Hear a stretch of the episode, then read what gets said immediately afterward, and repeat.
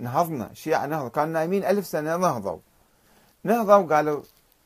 اجوا الفقهاء قالوا طيب تعالوا احنا نواب الإمام المهدي وعندنا صلاحيات الإمام والإمام عنده صلاحيات النبي، فإحنا عندنا صلاحيات النبي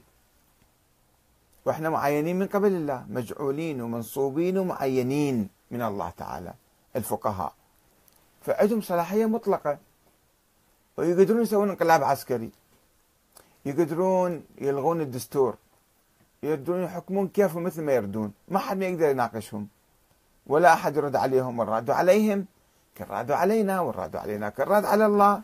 حرام عليك تحكي كلمة قدام المجتهد أو المرجع. وهذه ولدت لنا حالة من الدكتاتورية، الدكتاتورية الدينية، أن يجي العالم. صحيح أكو علماء قاموا بأدوار تاريخية، السيد محمد حسن الشيرازي حرم التنباك وبالتالي قضى على الشركة البريطانية الاستعمارية في أواخر القرن التاسع عشر، والشيخ محمد تقي الشيرازي أفتى بثورة العشرين، والعلماء راحوا وقاتلوا الاحتلال البريطاني، والإمام الخميني سوى ثورة على الشاه، والسيد السيستاني أيضا وسع بالدستور وقال لازم يسوون دستور وحكومة ديمقراطية وانتخابات، وهذا كله زين، بس مو يعني أنه أنت تصير فوق الشعب وفوق الدستور وفوق حتى الأحكام الإسلامية، وأنت تعتقد عندك سلطة أنه أنت يعني صرت مقدس وصرت مطلق أو معصوم، وإذا واحد انتقدك كأنه كفر. أنت مو معصوم، يمكن تخطأ، يمكن تشتبه، يمكن فتاوى خطأ تقول، يمكن صدر قرارات مو صحيحة، ادعموا هاي القائمة لا تدعموا هاي القائمة مثلا، هذا مو صحيح. فمو بالضرورة كل أعمالك كل خطواتك كل أقوالك كل أشيائك أنت وحي منزل من الله، وبالتالي الناس لازم شلون ما تقول وين ما تمشي يمشون وراك،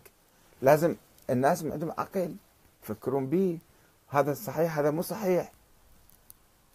مو اتباع أعمى وتقليد أعمى. وما يصير أنت تصير دكتاتور مطلق تقول الحمد لله رب العالمين السيد السيستاني ما يؤمن بهالشيء، هذا ما يؤمن بولاية الفقيه ولا يقول أنا أريد أصير دكتاتور عليكم، بس أكو ناس يحاولون يسووه حتى هو، أنه ما تحكي إذا إذا انتقدت أو سألته سؤال ما يصير تسأله، ليش أنت أفهم من عنده؟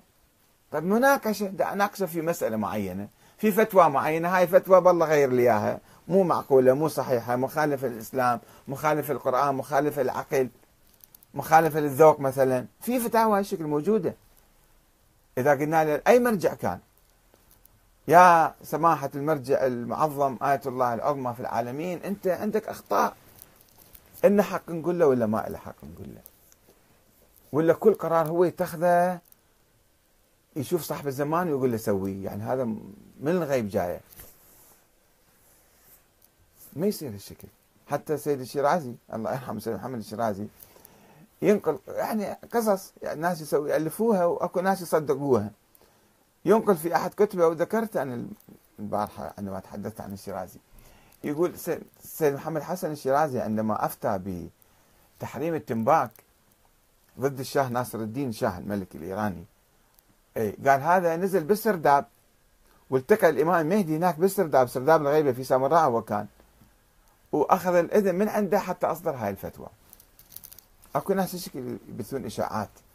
وأكو ناس علماء ومراجع يصدقوها مثل سيد محمد الشيرازي، مصدق عن سيد محمد السيد محمد حسن الشيرازي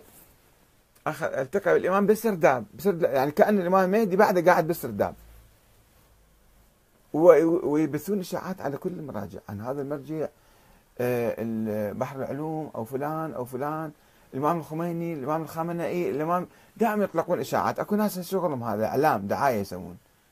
أنه هذا المرجع هذا العالم إيه يلتقي بالإمام، مو بس العلماء حتى يعني معممين صغار، ابن العالم مثلا أو هذا أيضا هذا يلتقي بالإمام المهدي ويتكلم معه، يعني يبثون إشاعات حتى يعطوه هالة مقدسة، وبعد الناس يروحون وراه مثل القطعان يمشون، لا يسألوا لا يناقشون لا يبحثون لا يفكرون، يسلمون عقولهم وقيادهم بالمرة إليه. وهذا يمشي يقول لك أنا صرت وكيل الإمام المهدي أو نائب الإمام المهدي، بعضهم يدعون بصراحة أنهم سفراء اكو ناس مشايخ كذا يقول لك انا سفير الامام المهدي او سفير ابن روح، سفير السفير. واكو لا ما يدعون، بس اللي حواليهم يسوون لهم دعايه. يسوون لهم دعايه بحيث انه هذا المعمم سواء كان عنده علم ولا ما عنده علم، يصير هذا مقدس ويصير هذا عنده هاله مقدس.